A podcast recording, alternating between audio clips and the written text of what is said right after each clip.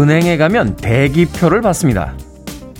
자기 차례까지 오려면 아직 한참이나 남았을 때 급한 마음에 가끔은 초조해지기도 하죠.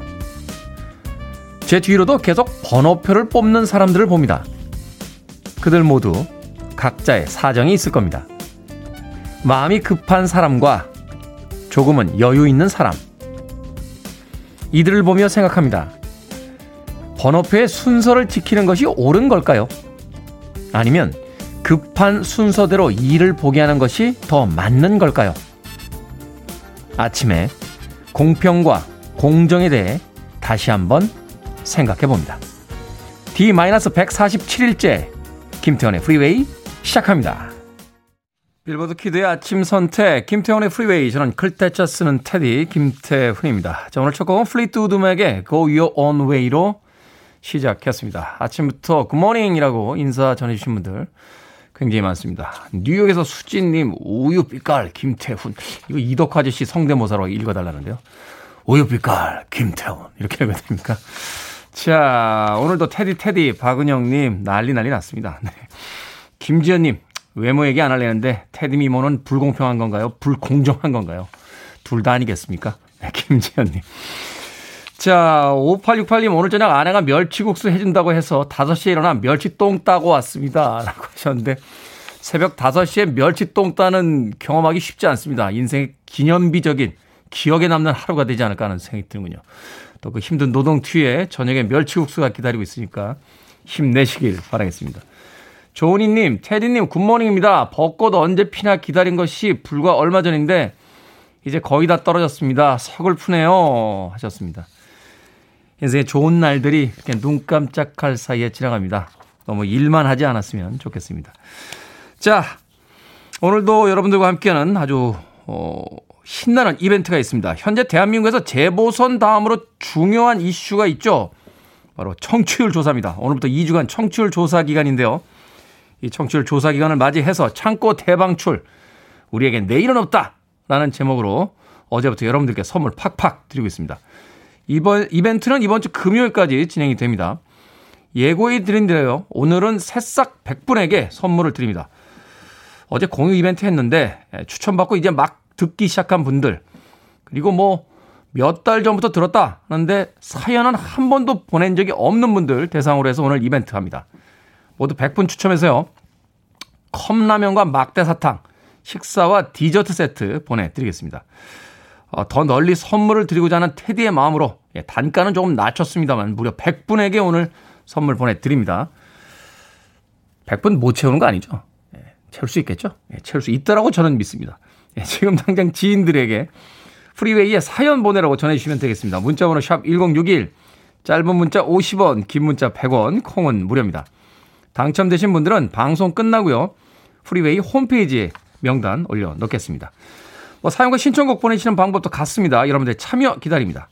여러분은 지금 KBS 2라디오 김태현의 프리웨이 함께하고 계십니다. KBS 2라디오 김태현의 프리웨이.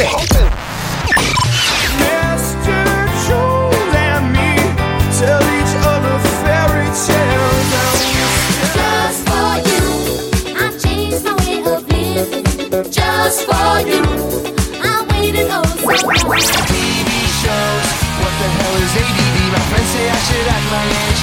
What's my age again? What's my age again? Once in a lifetime, when you find the space, we don't stop the music. 도시의 엔딩, 네, 도시의 주제곡처럼 들리는 곡이었죠. 바비 칼드웰의 What You Want to Do for Love 들이었습니다. 이건 굉장히 명곡으로 평가를 받고 있어서요, 수많은 아티스트들이 리메이크 하기도 했습니다. 고웨스트 같은 팀도 있었고요. 일본에 있었던 스쿠번 썸바디 같은 팀도 재즈곡으로 리메이크를 했던 그런 곡이었습니다. 바비 칼드웰, 리듬앤블루스와 스무스 재즈 계열의 아티스트의 음악 들으셨습니다. 바이오를 예전에 한번 찾아본 적이 있는데요, 어린 시절에 마이애미에선가 성장을 했는데 밥 말리와 친구였더라고요. 그 이야기를 떠올리면서 음악을 듣다 보니까 이 재즈 리듬 속에 약간의 그 레게 리듬도 좀 섞여 있는 듯한 그런 느낌이 들기도 했습니다. 자, 이수경님, 아들이 일어나 기분이 좋은지 얼굴 전체에 뽀뽀를 해댑니다. 긴장하셔야 됩니다. 예, 뭔가 원하는 게 있는 날입니다. 이수경님. 그렇지 않습니까? 어제와 다르다라고 하는 건 뭔가 변화가 있다. 뭔가 꿍꿍이가 있다. 이렇게 생각하시면 됩니다. 예전에 친구나 그 후배들이요. 선배님, 저는 그 사람을 좋아하는데 그 사람도 저를 좋아하는지 어떻게 알 수 있습니까? 라고 물어보길래 너무너무 쉽다라고 알려준 적이 있습니다.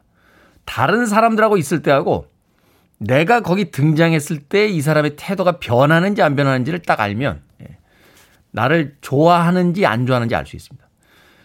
물론 이제 극단적인 경우에 나를 되게 싫어하기 때문에 그런 반응을 볼 때도 있습니다만 무엇인가 이해관계가 있거나 무엇인가 감정의 변화가 있을 때 사람이 이제 변화된 모습을 보여주게 된다는 거죠. 잠깐만요. 사연이 지금 아들이 엄마한테 뽀뽀해 준 건데 뭐 이렇게까지 비약될 문제는 아니었던 것 같은데요. 이수경님. 행복한 아침이 되시겠네요. 2198님 진짜 처음 듣습니다 해주셨고요. 2483님 85님이군요.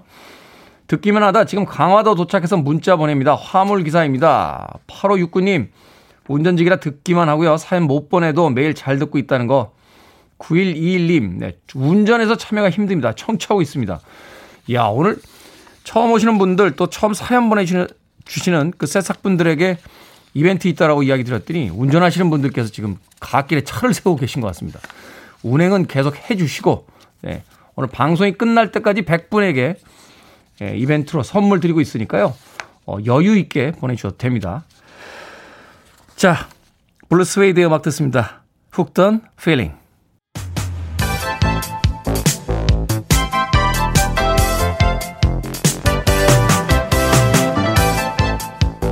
이 시각 뉴스를 깔끔하게 정리해드립니다. 뉴스브리핑 최영일 시사평론가와 함께합니다. 안녕하세요. 안녕하세요. 자, 재보선 D-1일입니다. 네. 자, 어제 서울시장 두 후보의 마지막 TV 토론이 있었죠? 그렇습니다.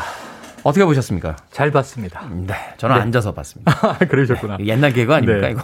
1차, 2차, 3차 토론. 3차 토론 네. 열릴까 말까 했는데 어제 열렸어요. 오후 2시에 열렸고요. 방송기자 클럽 주관으로 뭐 여러 방송사에서 생중계를 했습니다. 네. 열기가 뜨거웠죠. 이 1, 2차 때보다 3차 때 훨씬 더 긴장이 되고 격돌한 것 같아요. 자, 그런데 그럼에도 불구하고 과연 유효타가 얼마나 났느냐. 뭐 권투로 비하면 지금 박영선 후보 추격전에 지금 완전히 올인을 해야 되는 상황입니다. 네. 내곡동 땅 의혹 문제에 거의 집중해서 인파이터 복서처럼 파고들어서 이제 내곡동만 때리는 거죠. 근데 이게 지금 오세훈 후보 좀 앞서가고 있는 분위기란 말이에요. 그러니까 슬슬 돌면서 잽을 계속 날립니다. 아웃복서 스타일. 그래서 전형적인 이 토론이었던 것 같아요. 자, 그런데 이제 결론은 이 자신들의 지지층만 결집하는 토론이었다. 이게 평가입니다. 결국 박영선 후보는 뭐 민주당 지지층을 결집시켰고 이거 봐라. 오세훈 후보 거짓말쟁이 아니냐. 또 오세훈 후보는 뭐 드러난 게 하나도 없지 않느냐. 의혹만 제기하지 않느냐. 그리고 오히려 역공을 했는데 자, 거짓말쟁이라는 이제 얘기를 계속 듣다 보니까 뭐 이 불편할 수 있잖아요. 화가 좀 났죠. 예, 오히려 박영선 후보야말로 박영선 후보의 존재 자체가 허구 아니냐. 오, 깜짝 놀랐어요. 굉장히 센 얘기를 하는데 근데 무슨 의미였냐면은 민주당이 이번 선거에서 이 원죄가 있으니까 후보 안 내기로 하지 않았느냐. 근데 후보가 나온 거 아니냐 하는 비판. 그러니까 이제 박영선 후보도 격앙됐어요.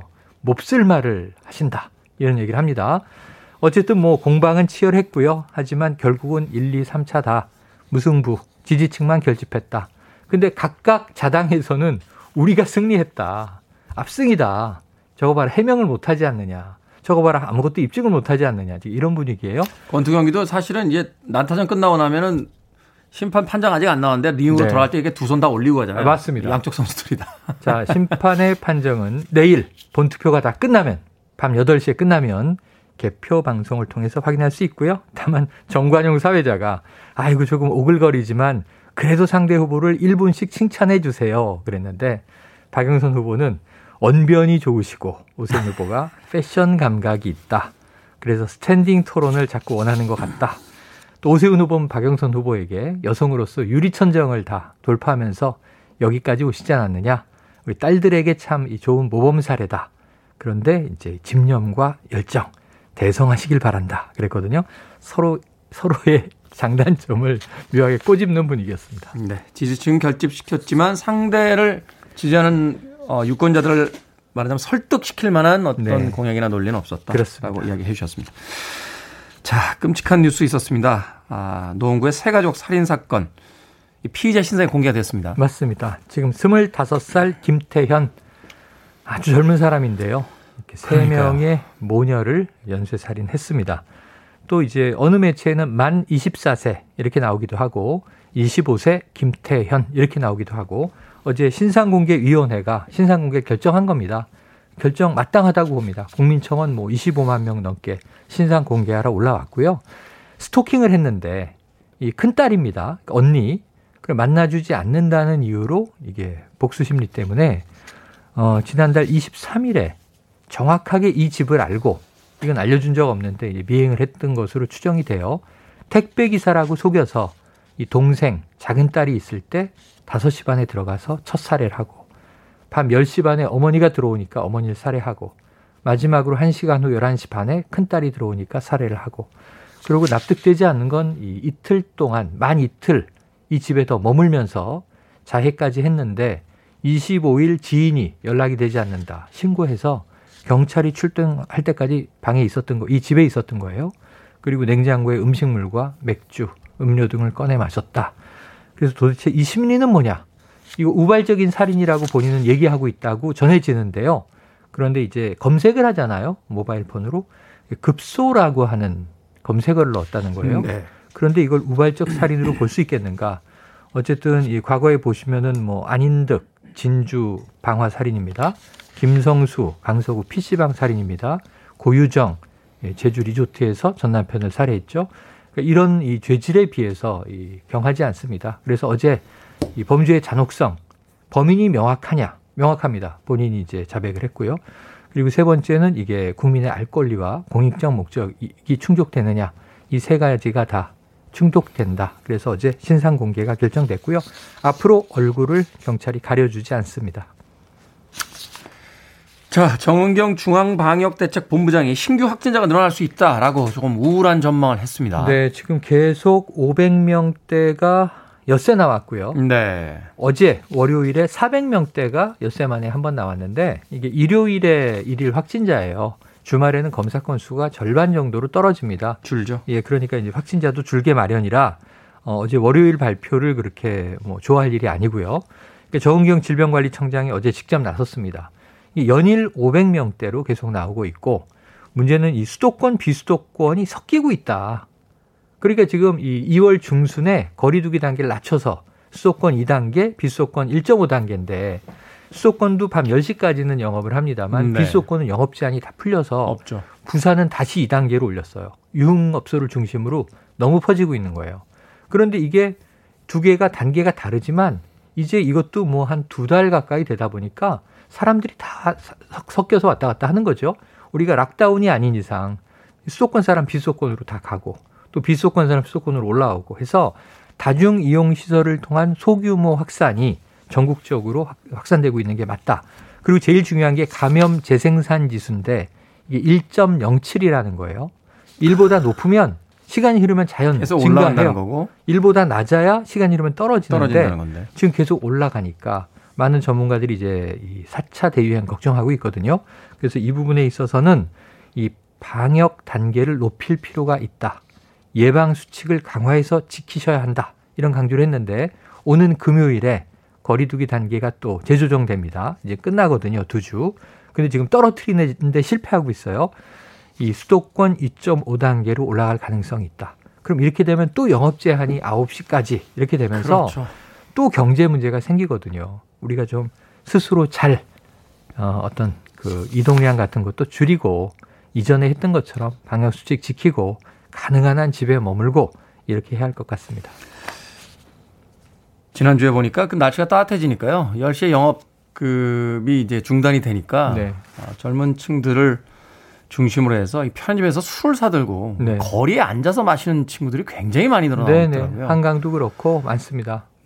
그래서 제가 보기에는 우리가 일상이 회복 이렇게 그리워하는데 해외여행 나가는 것만 좀 제한적으로 어려울 뿐 국내에서는 이미 일상을 누리고 있는 거 아닌가? 이런 생각도 들어서 조금 더 우리가 긴장해야 될 것 같습니다. 네, 500명 넘어서면 1000명까지 금방 간다고 하니까 긴장 늦추지 않도록 해야 될 것 같습니다. 네. 자, 오늘의 시사 엉뚱 퀴즈 어떤 문제입니까? 네, 앞서 전해드린 서울시장 두 후보의 토론회에서 서로 칭찬을 주고받는 시간이 각 1분씩 있었습니다. 네. 자, 칭찬은 고래를 춤추게 한다. 많이 들으셨죠? 그런데 보름달이 우리를 춤추게 했습니다. 시사 엉뚱 퀴즈. 추석을 비롯해서 보름달이 뜬 명절에 강강술래라는 춤을 추는 풍습이 있었는데요. 여럿이 손을 잡고 무엇을 그리면서 춤출까요? 1번 동그라미, 2번 귀뚜라미, 3번 스팀다리미, 4번 정부미. 자, 정답하시는 분들은 지금 보내주시면 되겠습니다. 재미있는 오답 포함해서 총 10분에게 불고기 버거 세트 보내드리겠습니다. 강강술래는 여럿이서 손을 잡고 이것을 그리면서 추는 춤입니다. 무엇을 그릴까요? 1번 동그라미, 2번 귀뚜라미, 3번 스팀다리미, 4번 정부미 되겠습니다. 문자번호 샵 1061, 짧은 문자 50원, 긴 문자 100원, 콩은 무료입니다. 뉴스브리핑 최영일 시사평론가와 함께했습니다. 고맙습니다. 고맙습니다. 스파고입니다. Just for you.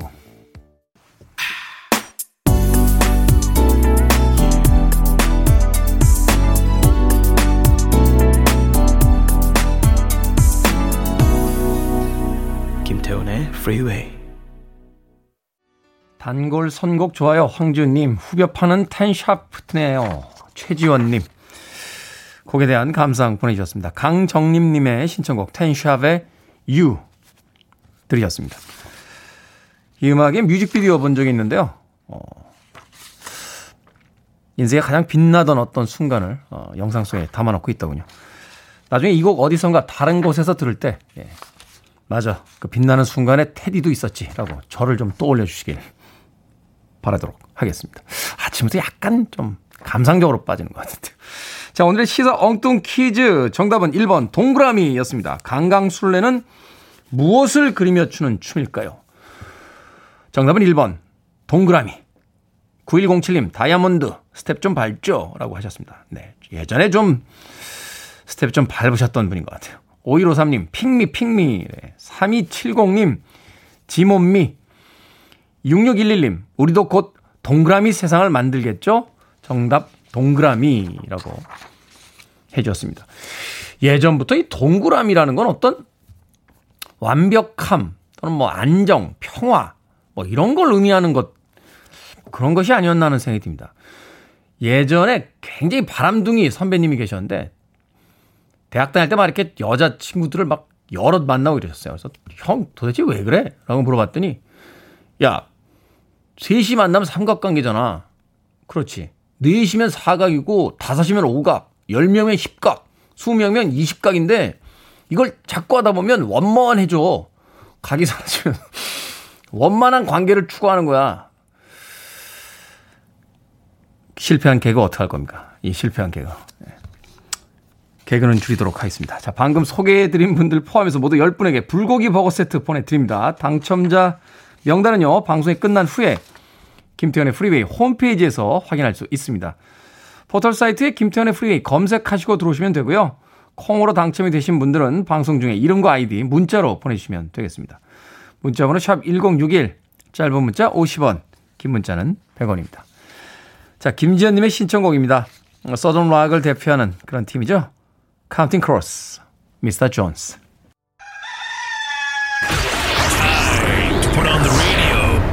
김태훈의 프리웨이. 단순하게 살아야 돼요. 진실로 단순하게 살아요. 단순하게 안 살면 꼰대 됩니다. 아무리 유식하고 아무리 훌륭한 행동사라도 단순을 놓치는 순간에 꼰대 됩니다. 지식에 대한 획득도 끊임없이 모험적으로 도전적으로 그런 마음만 가지고 있으면 그렇게 사는 게 잘못 안 돼요. 믿는 데서 시작해요. 자기를 믿고 자기 이웃을 믿고 괜찮은 사람이라는 걸, 그거 믿으면 그럭저럭 다 해결돼요. 생각만이 삶의 내용이에요. 그래서 내가 글을 안 쓴 게 기억력 때문에 다 잊어버려서 삶의 내용이 다 날아가 버려서 반드시 사람들 일기 써야 돼요. 안 써놓으면 다 날아가서. 난 신나는 사람이에요. 그렇게 불행한 그때를 지나면요 정말 신나요.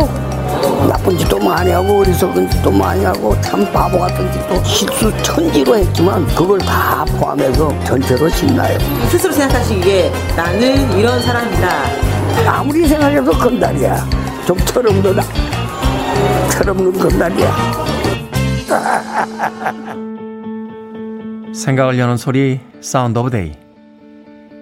우리 시대의 진정한 어른으로 불렸죠. 최영국 효암학원 이사장님의 생전의 목소리 들려드렸습니다.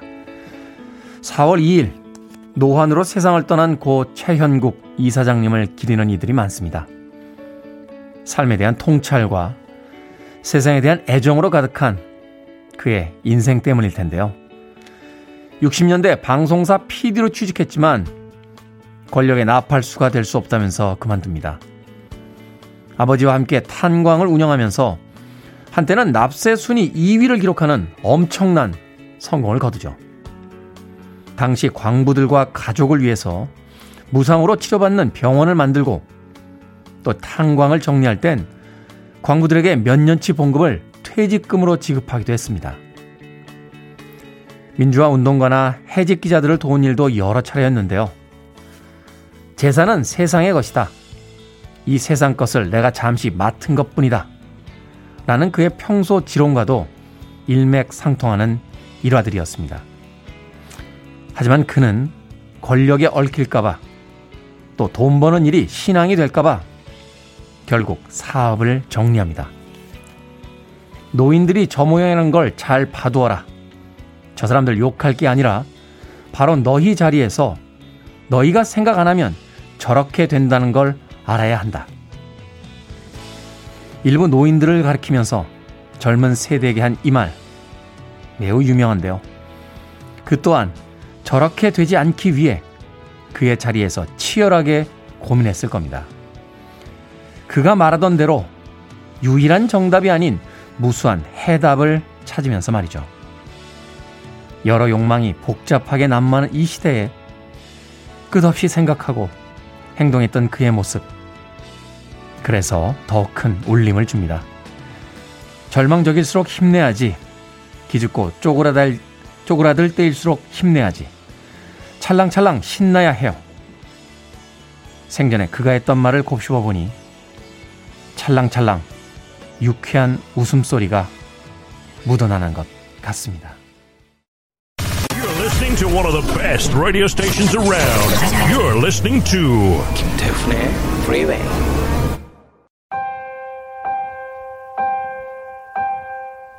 빌보드 키드의 아침 선택 KBS 2라디오 김태현의 프리웨이 함께하고 계십니다.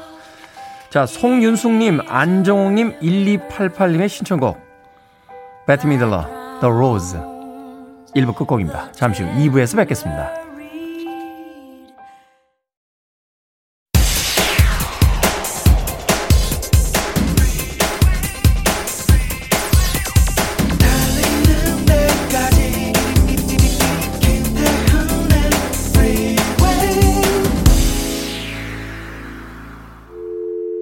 I need your arms around me. I need to feel your touch.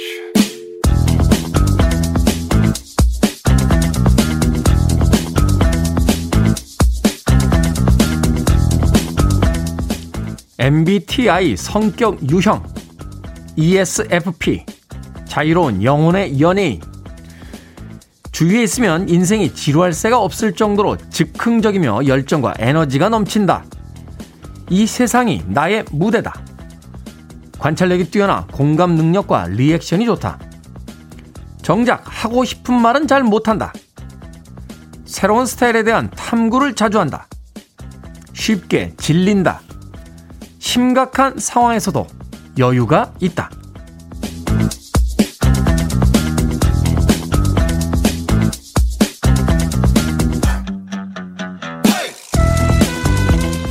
뭐든 읽어주는 남자, 오늘은 테디 김태현의 프리웨이의 테디의 MBTI 테스트 결과를 읽어드렸습니다. MBTI는요, 질문에 답을 하다 보면 나의 성격을 16개 유형으로 구분해주는 테스트인데요. 요즘 젊은 세대, 자기의 MBTI가 뭔지 모르면 대화가 어렵다고 합니다. 처음 보는 사람한테 자신을 소개할 때도 알파벳 4개만 읊어주면 서로 고개를 끄덕인다는 거죠. 나 ISFJ야. 아, 차분하고 공감 능력이 좋은 성격이구나 하고 단번에 이해를 한다는 겁니다. 일부에선 별자리 점이나 혈액형 유형처럼 유사 과학이다 하는 비난도 있지만요, 사람들은 왜 MBTI에 열광하는 걸까요? 한 인터뷰에서 20대에게 이유를 물었더니 이런 대답을 했다고 합니다. 정체성을 확립하지 못한 채 어른이 되니까 자신이 어떤 사람인지 보여주는 결과를 좋아한다. 내 성격을 알리고 인정받고 타인을 이해하게 해준다. 재산, 정치 성향, 사회적 위치가 아닌 서로의 성향으로 공감대를 형성해 이야기할 수 있다. 전 세계 77억 명의 성격을 16가지 유형에 규격화하는 모습. 글쎄요, 저도 처음엔 거부감이 좀 들었는데 이유를 듣고 보니까 고개가 끄덕여지기도 합니다. 그나저나 공감 능력이 뛰어나면서도 열정과 에너지가 넘치고 늘 여유 있는 남자, 테디의 제 MBTI 멋있지 않습니까? 예. 쉽게 질린다? 이건 아닌 것 같아. 예. 저는 오래 할 거예요, 방송. 나지의 퍼스널러티 들으셨습니다. 자, 이 곡으로 김태원의 프리웨이 2부 시작했습니다. 앞서 일상의 재발견, 우리 하루를 꼼꼼하게 들여다보는 시간이었죠. 뭐든 읽어주는 남자. 오늘은 MBTI 성격 유형, 그 중에서도 ESFP, 네, 자유로운 영혼의 연예인 타입에 대한 특징을 읽어드렸습니다. 몇 주 전에 저한테 MBTI 검사해보라고, 예, 하더니 여기다 써먹으려고, 예, 그런 거군요. 자유로운 영혼의 연예인. 네, 멋있는 표현이긴 합니다만 음악이 나가는 동안 다시 한번 이렇게 쭉 읽어봤는데 맞는 것도 있고 안 맞는 것도 있고 그런 것 같아요. 예. 이 세상이 나의 무대다. 이런 건 좀 약간 자뻑 분위기가 좀 있어야 되는 거 아닙니까? 예전에는 좀 그랬던 것 같아요. 예전에는 지하철이나 버스 타면 자리가 있어도 앉지 않았어요. 예. 주인공들은 원래 멋있게 서서 오잖아요. 그래서 앉지 않았습니다. 요새는 그냥 앉습니다. 예. 다리가 아프니까요. 연령별로 좀 달라지는 거 아닙니까? 이 유형도. 그래도 제일 잘 맞는다 하는 특징은 심각한 상황에서도 여유가 있다. 뭐 요 정도가 아닌가 하는 생각이 들어요. 제가 방송을 통해서도 몇 번 이야기했었는데요. 예. 저는 회사 다닐 때 You fire, 예, 너 해고야라고 한 날 극장 가서 영화 봤어요. 예. 기타노 다케시 하나비 보면서 야 재밌구만 영화가 하면서 예, 그날을 보냈던 그런 기억이 있습니다. 오히려 큰일이 닥쳤을 때 뭐 이렇게 심각해지는 스타일은 아닌 것 같아요. 김인영님, 77억 명은 77억 개의 MBTI가 있는 거죠 라고 해주셨습니다. 그렇죠. 사람을 어떤 유형으로 나눈다는 게 이렇게 쉽지는 않은 것 같아요. DNA가 다 다르듯이 아주 디테일한 순간에는 아무리 비슷한 유전인자를 가지고 있어도 다르게 반응하는 경우가 있으니까요. 예. 제 주변에 쌍둥이 형제들이 몇 명 있는데 이분들 성격 다르더라고요. 네. 자, 뭐든 읽어주는 남자, 여러분 주변에 의미 있는 문구라면 뭐든지 읽어드립니다. 포털 사이트에 김태원의 프리웨이 검색하고 들어오셔서 청취자 참여라고 쓰여진 부분 누르시면 네, 저희가 뭐든 읽어주는 남자 게시판을 준비해놓고 있습니다. 여기에 글 남겨주셔도 되고요. 말머리 뭐든 달아서 문자로도 참여 가능합니다. 문자번호 샵 1061, 짧은 문자는 50원, 긴 문자는 100원, 콩은 무료입니다. 채택되신 분께는 촉촉한 카스테라와 라떼 2잔 모바일 쿠폰 보내드리겠습니다. 그리고 청취율 조사기간 맞아서 이벤트 진행 중입니다. 창고 대방출, 우리에겐 내일은 없다. 새싹 청취자 100분 추첨해서 컵라면과 막대사탕, 식사에 디저트까지 챙겨드립니다. 이미 100명 넘었습니다만 추첨으로 보내드리도록 하겠습니다. 자, 다시 한번 문자번호 샵 1061, 짧은 문자 50원, 긴 문자 100원, 콩은 무료입니다. I want it, I need it, I'm desperate for it. Okay, let's do it. 김태훈의 Freeway.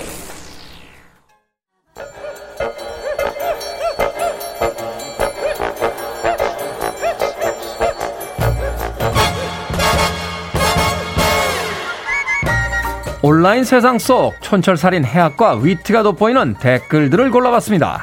댓글로 본 세상.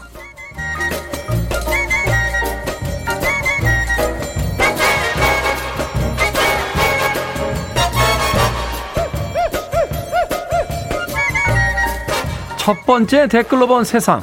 인도에서 2인조 강도가 텅 빈 민원실을 털었습니다. 민원실 장롱 안에는 70만 루피, 우리 돈으로 약 1,070만 원이 숨겨져 있었는데요. 생각보다 큰 돈에 흥분한 강도 중에 한 사람이 그만 심장마비를 일으키며 쓰러지고 말았습니다. 다행히 목숨은 구했지만 훔친 돈의 대부분을 병원비로 지불했다는데요. 두 사람은 4만 원 정도를 기대했는데 생각보다 큰 돈을 발견해 놀랐었다고 진술했습니다. 여기에 달린 댓글들입니다. 테라님, 천성이 나쁜 짓 못할 사람들이네요. 천성대로 마음 비우고 착하게 사세요. 렐리님, 아니 이거 뭐 하나 정상적인 게 없네요. 1,000만 원이 넘는 돈이 민원실에, 그것도 금고도 아닌 장롱에 있었다고요? 도둑은 또 돈 보고 좋아서 심장마비가 왔고요. 어머, 세상이 정말 엉망진창이야. 예전에 저희 할머니가 그러셨어요. 적성에 안 맞는 건 하지 말라고. 세상에 이미 도둑들이 많은데 여러분들까지 꼭 이러실 필요 있겠습니까? 그나저나 심장마비를 일으킨 친구가 쓰러졌을 때 혼자 돈을 가지고 튀지하는 그 친구, 야, 도둑질을 하면서도 우정이 뜨겁다 이거.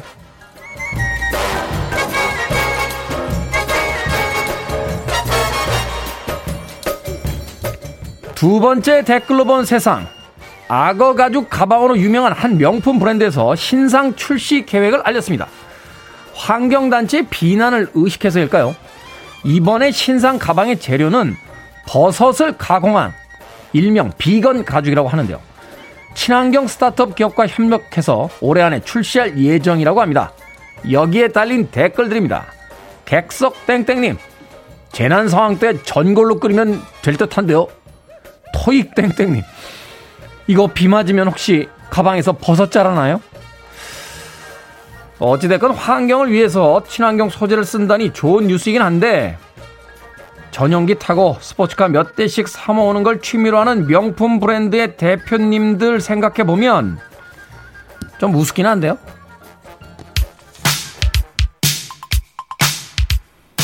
데니스 윌리엄스입니다. Let's hear it for the boy.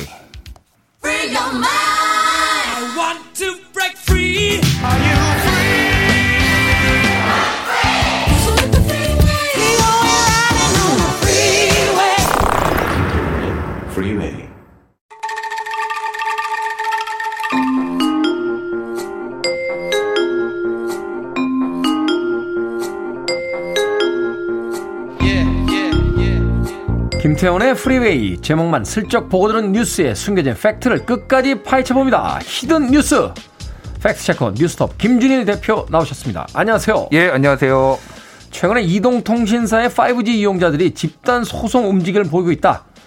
사실 이 5G 서비스에 대한 지적은 초기부터 있어 왔잖아요.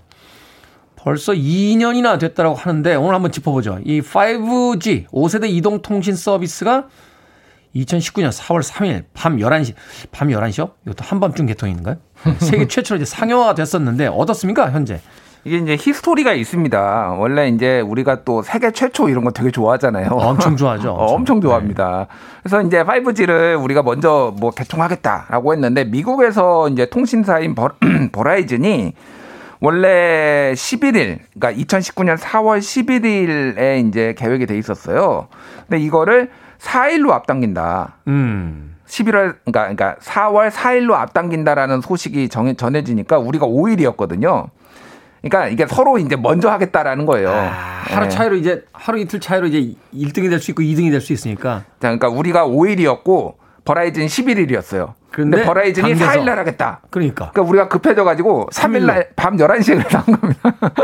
11시 59분이 아닌 게 어디입니까? 예, 11시 59분 59초가 아닌 게 어디예요? 어찌 됐든 그래서 세계 최초라는 타이틀을 얻었는데, 그래서 당시에 엄청나게 이제 광고가 막 나왔죠. 뭐 기억하실 겁니다. 뭐 이런저런 광고 뭐 많이 나왔는데 어쨌든 굉장히 많은 가입자들이 지금 가입을 했고, 지금 2년 딱 지났거든요. 4월 3일 이제 지났잖아요. 얼마 전에. 그러니까 1,300만 명이 가입을 했다. 1,300만 명. 예, 어마어마한 숫자죠. 그럼에도 불구하고 그 저는 이제 최근에 5G 폰으로 이제 갈아탔는데 5G 예전부터 쓰시던 분이 그런 얘기 하더라고요. 왜 5G인지 알아? 5G? 왜 오지? 오지게 안 터져서 오지야. 오지게 안 터진다.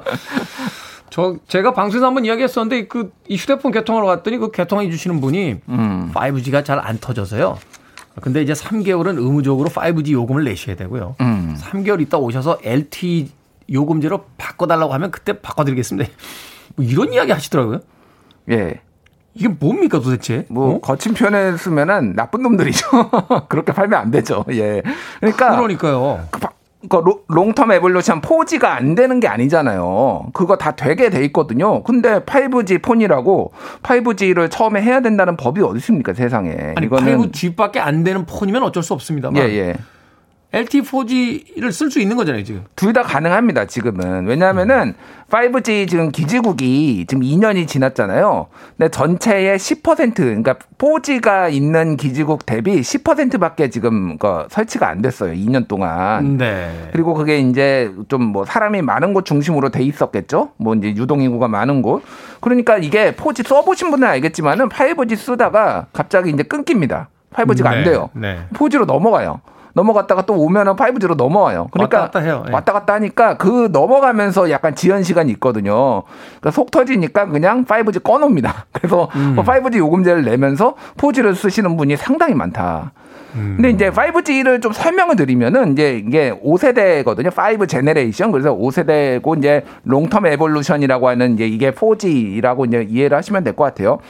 이게 이제 그 주파수가 달라요. 주파수가 3.5GHz 그리고 28GHz 뭐 이거 이런 데인데 이게 이제 특징이 뭐냐면은 속도가 일단 매우 빠르고요. 5G가? 예, 5G. 이론적으로는 20배 빠릅니다. 이론적으로는 롱텀 에볼루션보다 LTE보다 20배 빠르고요. 근데 실제 측정해 보니까 20배는커녕 뭐 별 차이가 없더라. 이게 왜 이런 일이 벌어지는 겁니까? 그러니까 이게 그러니까 주파수가 두 개를 써요. 왜 두 개를 쓰냐면은 하나의 주파 아까 말씀드린 3.5하고 28GHz를 써야 되는데, 그러니까 이 기가헤르츠가 높으면 높을수록 속도가 빨라요. 근데 이 주파수의 특징이 뭐냐면은 속도가 빨라지면은 거리가 짧아집니다. 가는 거리가. 아, 그러니까 이제 단거리 선수가 되는 거군요. 무지하게 빨리 뛰는데 100m, 200m밖에 못 뛰고. 예. 좀 느리긴 하지만 긴 거리 가려면 장거리로 이렇게 천천히 가야 되는데. 그렇죠. 예. 그러면은 기지국을 촘촘하게 세워야 돼요. 이거를 빠른 거를 체감을 하려면은. 근데 아까 제가 말씀드렸다시피 이제 10%밖에 아직 기지국이 세워지지 않았어요. 10%밖에 안 됐어요? 예. 5G 기지국이 4G 대비 그러니까 LTE 대비 10%밖에 안 됐으니까 당연히 이제 이게 속도가 나올 수가 없는 거죠. 그러니까 심지어는 더 촘촘해져야 되는 5G 특징이 있는데도 4G의 10%밖에 안 된다. 그러니까 5G가 왜 필요하냐면은 단적으로 얘기를 하면은 5G는 혹시 휴대전화로 이를테면 전화통화 말고 주로 뭐 쓰세요? 카카오톡 같은 거 쓰시고. 뭐 SNS 하고 메신저 쓰고 인터넷 주로 보고 동영상 보죠. 유튜브 같은 거 보실 거 아니에요. 예, 네. 유튜브는 이미 4G로 다 커버가 됩니다. 유튜브 뭐 안 터지는 거 그러니까 뭐 이렇게 영상 보는데 안 되는 거 보셨어요? 아니 뭐 예전에 버퍼링이라고 그랬는데 최근에는 그런 경험을 한 적이 거의 없잖아요. 예. 누르면 바로 열리니까. 사실 5G를 쓰는 가장 큰 중요한 요인은 자율주행 자동차 때문이에요. 그렇죠. 장기적으로 보면 자율주행 자동차는 뭐냐면은 차에다가 이제 어떤 뭐 이제 센서 같은 거를 달아요. 그런 다음에 뭐가 이렇게 뭐 카메라 같은 게 뭐가 뭐 튀어나오면은 갑자기 얘가 인지를 해야 되잖아요. 그렇죠. 근데 만약에 주파수로다 하거든요. 근데 이게 만약에 지연 시간이 생겨버리면은 들이박는 거죠. 들이박는 거예요. 근데 이게 0.001초 정도 됩니다. 이 지연 시간이. 거의 실시간이라고 보면 된다. 5G 같은 경우. 그러니까 4G는 약간의 지연 시간이 있는데 5G는 그게 이론적으로는 거의 없기 때문에 이거를 5G를 전국에 다 깔면은 이를테면 사물 인터넷 우리가 얘기했듯이 특히 이제 공장 같은 데서 이를테면 이제 스마트 팩토리라고 부르는데 이런 것들이 이제 자유롭게 되는데 한마디로 얘기하면은 일반인들은 쓸 일이 없습니다. 5G를 지금 상황에서. 그렇죠. 이게 자율주행 자동차들이 서로 이제 그 부딪히거나 이런 안전함을 이제 유지하기 위해서 부딪히는 거 없이 그 위험을 이제 없애기 위해서 이제 그 서비스를 쓰는 건데. 그렇죠. 개인이 쓰는 서비스엔 별로 필요가 없다. 뭐 이를테면 예전에 광고는 뭐 증강현실, 뭐 가상현실 이런 걸로 하면 속도가 빠르고 지연 속도가 그러니까 지연이 없으니까 이런 것이 좋다라고 하는데 증강현실 뭐 이런 거 뭐 하시는 분 보신 분 있으세요? 포켓몬스터도 그냥 포즈에서 다 잘 돌아갑니다. 굳이 이거를 5G를 이거는 그러니까 이동통신사의 마케팅이었다. 1,300만 명이 좀 안타까운 말이지만 호갱이 됐다. 호갱. 예, 이렇게 지금 볼 수밖에 없는 거죠. 그러니까. 갑자기 짜증이 나기 시작했어. 음악 한 곡 듣고 와서 계속 이 5G에 대한 이야기 나눠보도록 하겠습니다. 블링크 182의 음악인데요. 예, 5G면 5G에 맞게 좀 서비스가 빨라야 되는데 예, 뭐든지 자기에게 맞는 것들이 있죠. What's my age again? 블링크 182의 What's My Age Again 들으셨습니다. 빌보드 키드의 아침 선택 KBS 2라디오 김태현의 프리웨이 히든뉴스 뉴스톱 김준희 기자와 함께하고 있습니다. 김소연 씨를 비롯한 많은 분들이 네, LG는 통신사업 접는다고 하던데 사실인가요? 그렇습니다. 아니죠. 네. 휴대폰 사업, 스마트폰 사업을 접는 거고 LG는 23분기 연속 적자를 봤고요. 네. 그리고 5조 원입니다. 누적 적자가 이 스마트폰 사업에 있어서 그러니까 엄청나게 손을 봤고 한때는 2010년에는 세계 3위까지 갔거든요. 점유율. 그런데 이제 스마트폰에 옛날에 뭐 초콜릿폰, 프라다폰 이런 명품폰인데 약간 스마트폰 쪽보다는 좀 디자인 쪽에 신경을 쓰다가 트렌드에 완전히 놓쳐가지고 지금은 좀 여러 가지로 어려워서 차라리 다른 쪽에 집중하자 그래서 주가가 엄청 올랐어요. LG전자가. 그러니까 그게 아이러니한 게 손해보던 사업을 접겠다 했더니 LG전자가 그 주가가 오르는. 예. 그런 이변이 좀 있기도. 통신 사업은 계속합니다. 예. 네, 통신 사업은 계속하니까 너무 걱정하지 마시고요. 네, 단말기 사업을 접었다 이렇게 생각하시면 될 것 같습니다. 자, 5G에 대해서 알아보고 있습니다. 2년이 넘었습니다. 서비스 개선 왜 안 되는 겁니까? 이 통사 입장이 있을 것 같은데요. 이게 아직까지 말씀드렸듯이 굉장히 기지국을 촘촘히 이제 세워야 되는 건데 열심히 하고 있다 나름 열심히 하고 있다라고 주장을 하고 있어요. 근데 이거는 일종의 불완전 판매죠. 이를테면은 그 건설사가 아파트 짓기 전에 먼저 분양해놨는데 이게 뭐 문제가 하자가 막 발생하고 막 이러고 아니면 아예 짓기도 전에 그냥 입주시킨 거예요, 사람을. 그러니까 이런 거잖아요. 그 1,000명이 들어간 아파트인데 말하자면 아파트 입주민들 대상으로 저희가 수영장을 엽니다. 그러니까 관리비 얼마 더 내세요? 그래서 딱 냈는데 수영장 지금 수용 인원은 지금 한 30명밖에 안 되는 데를 지어놓고 1,000명들한테 지금 돈을 다 받으면서 왜 이렇게 수용장이 작냐라고 하니까 차차 더 크게 만들겠습니다. 지금 이 상황인 거잖아요, 지금. 그렇죠. 그러니까 이게 문제가 뭐냐면은 정부도 알고 있었어요. 이거가 기지국 설치를 하는 게 상당히 오래 걸릴 것이다. 그럼에도 불구하고 이게 이제 같이 가는 게 불가피하다라고 해가지고 2019년에 처음에 이제 SK텔레콤 1위 한국의 법에 통신법상 1위 사업자는 정보통신부에 인가를 받아야 돼요 요금자를. 네. 그래서 이게 SK텔레콤이 요금자를 가져왔는데 너무 비싸다라고 퇴짜를 냈어요. 그래서 다시 이제 저가 요금자를 가져왔는데 약간은 이제 꼼수가 들어갑니다. 뭐냐면은 보통 이제 5G의 요금제가 한 8만 원 정도 되죠. 한 100기가 주거든요. 네. 근데 5만 원 요금제를 내놨어요. 4만 원, 5만 원 요금제. 8기가 줍니다. 그러면은 우리가 일반적으로 한 20기가 써요. 일반적으로 통계 내보면 20몇 기가 정도 씁니다. 네. 그리고 5G 같이 이런 분들은 얼리 어댑터잖아요. 그렇죠. 더 적극적으로 많이 쓸 거 아니에요. 그럼 5만 원 요금제 쓰겠냐고요. 그러니까 사실상 선택의 제한을 폭을 매우 좁혀놔 버렸다. 그러니까 다들 이제 비싼 요금제 쓰게 다 이제 한 거예요. 어쩔 수 없이. 그래서 1인당 한 3만 원씩 더 지금 뭐 내고 있다. 대충 보면은 지금까지 계산해 보면은 통신사가 벌어들인 추가 이익이 한 5조 원 정도 된다. 뭐 이런 계산이 지금 나오는 거죠. 그러니까. 근데 지금 기지국 투자하는 설치는 서태 2019년에 비해서 20년이 줄어들고 점점 줄어들고 있어요. 이게 그러니까 속도가 더 느려지고 있습니다. 그러니까 기지국을 추가로 하는 것에 대해서 무슨 도대체 그러니까 뭐 줄어드는 걸 일단 차치하고라도 그러니까 자기들 돈으로 이렇게 기지국을 만들면서 서비스를 제공하는 게 아니라 초기에 이제 몇 군데 지어놓고 5G다 전체 다 사용자 돈 내라. 그래서 그 돈 가지고 지어서 다시 요금 받겠다. 뭐 이런 거잖아요. 그러니까요. 이거 소송 어떻게 돼가고 있습니까? 일단은 한 열흘 만에 한 10,000명 모였어요. 만명 모여가지고 지금 소송하겠다라고 밝힌 상황이고요. 어떻게 될지는 모르겠습니다. 이거는 집단 소송이고 만에 하나 이게 이기면은 엄청날 겁니다. 왜냐하면 지금 아까 말씀드린 1,300만 명 그러면 다 소송 뭐 1,300만 명 중에 100만 명만 걸어도 이게 이제 10%만 해도 어마어마하죠. 예, 어마어마한 게 있고요. 그리고 예전에 이제 작년 5월에 5G 통합 품질에 항의하는 고객에게 KT가 130만 원을 보상해 준 사례가 있어요.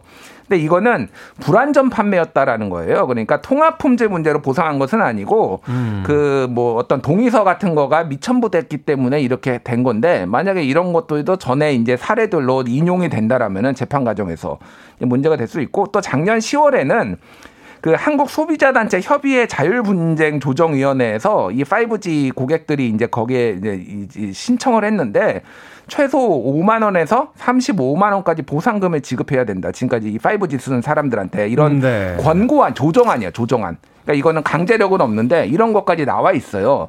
그렇게 된다라면은 이게 소송이 진짜 알 수 없다. 진짜 소비자들이 이게 집단 소송에서 이기기 되게 힘들거든요. 그렇죠. 근데 진짜 이길 수도 있겠다 이러면은. 그러니까 앞서서의 어떤 그 판례들 물론 이게 재판의 판례는 아닙니다만 뭐 소송 항의하는 고객에게 보상해 준 부분이라든지 또 권고 사항이라든지 이런 것들이 이미 나와 있기 때문에 재판에서의 굉장히 유리한 지점이 있다. 이길 수도 있는 부분이 있다. 이렇게 보고 있는 거죠. 그렇죠. 이길 수도 있는데 이거는 어찌됐든 정부가 이동통신사도 문제인데 정부가 제대로 관리 감독을 안 한 문제가 크다라고 볼 수밖에 없어요. 사실 이거는. 이제 그 거슬러 올라가다 보면 제대로 이제 관리 감독도 안 되고 이 상황에 대해서 충분히 인지하고 있었던 정부 쪽에서 이걸 왜 도대체 상용화 시켜줬냐. 이게 이제 피할 수 없는 어떤 책임 같은 부분이 될 것 같은데요. 그러니까 우리나라가 아까 전에 말씀드렸듯이 세계 최초 좋아하고요. 어쨌든 산업적으로 앞서가야 된다. 그럼 5G 아까 전에 말씀드렸듯이 자율주행 자동차, 사물 인터넷 이런 거 하려면은 망이 깔려야 되는데 이거를 정부가 자기 돈 내기보다는 사업자들한테 일종의 뭐 떠넘긴 걸 수도 있죠. 다 깔아놓으면은 우리가 할게. 그 대신에 너희가 지금 돈 많이 되니까 적당히 고객들한테 받아서 이거를 보전해 이런 식의 이제 절충 이런 것이 좀 어느 정도 된 것이 아닌가라는 거고 사실은 이게 3G에서 4G 넘어올 때도 이런 문제가 약간 있었는데 그 LTE 같은 경우에는 기지국이 굉장히 빨리 세워졌어요. 네. 그래서 이 문제가 좀 크게 불거지지 않았는데 이거는 너무 지금 지연되고요. 아까 말씀드린 10%밖에 지금 설치가 안 됐습니다. 심지어는 매년 지금 설치율도 떨어지고 있고 예. 투자액이 떨어지고 있어요. 그러니까 예를 들어보니까 이게 소위 간접 세금 아닙니까? 국가가 투자해야 될 부분들에 있어서 해외에다 이제 그런 식으로 홍보할 거 아니에요. 우리가 세계 최초의 5G 상용 국가이기 때문에 우리 기술력을 사라. 막 이러면서 이제 홍보를 하는 그런 어떤 홍보 효과를 위해서 지금 이게 이런 식으로 이제 시작이 된 것 같은데. 그 평창올림픽 때 5G 드론으로 이렇게 막 화려하게 막 보였잖아요, 그때. 그런 것도 있고, 이번에 도쿄올림픽에서도 사실은 우리 5G 기술이 들어가서 일본보다 앞서니까 뭐 이런 것들을 막 시연하고 홍보하고 뭐 이런 거는 굉장히 잘하고 있거든요. 근데 국민들은 호갱이 된 거죠. 그래서 주머니에서 지금 매달 수만 원에서 뭐 10만 원 이상씩 지금 가구로 따지면은 10몇만 원씩 지금 나가고 있는 이런 상황입니다, 지금.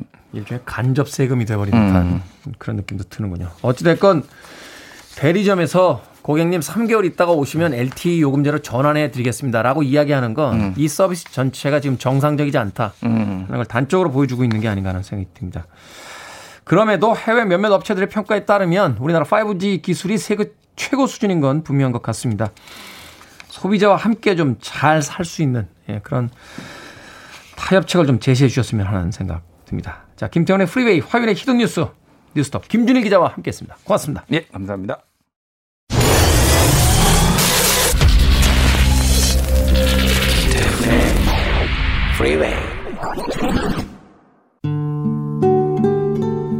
KBS 2라디오 김태원의 프리웨이 D-147일째 방송 이제 마칠 시간입니다.